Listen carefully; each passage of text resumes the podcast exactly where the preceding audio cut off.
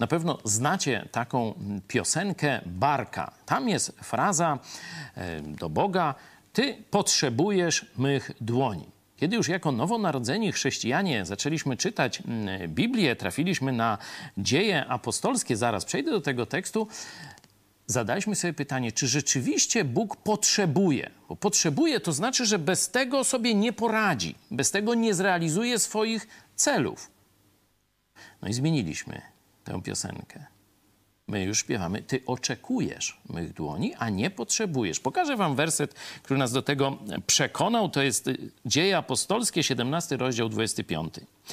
Paweł tłumaczy poganom naturę Boga. Ani też nie służy mu się rękami ludzkimi, jak gdyby czego potrzebował, gdyż sam daje wszystkim życie i tchnienie i wszystko.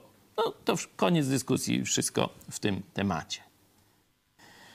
Ale to, że nie potrzebuje, to znaczy, że mógłby sobie poradzić bez nas. To nie znaczy, że nie oczekuje naszych rąk, naszych ust, a nawet, powiem wam, daleko więcej. To apostoł Paweł pokazuje w liście do Rzymian, 12 rozdział, werset 1. Wzywam was wtedy, i to jest apel do chrześcijan, którzy już są zbawieni, Chrystus mieszka w nich, mają swoje mieszkanie w niebie. Wzywam was wtedy, bracia, przez miłosierdzie Boże, czyli przez dobroć Boga, łaskę, którą nam okazał, abyście teraz wy, ale dobrowolnie, abyście składali ciała swoje jako ofiarę żywą, świętą, miłą Bogu, bo taka winna być duchowa służba wasza.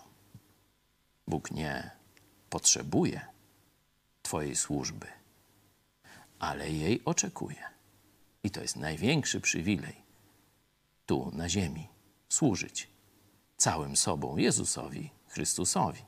Do tego i ja ciebie wzywam.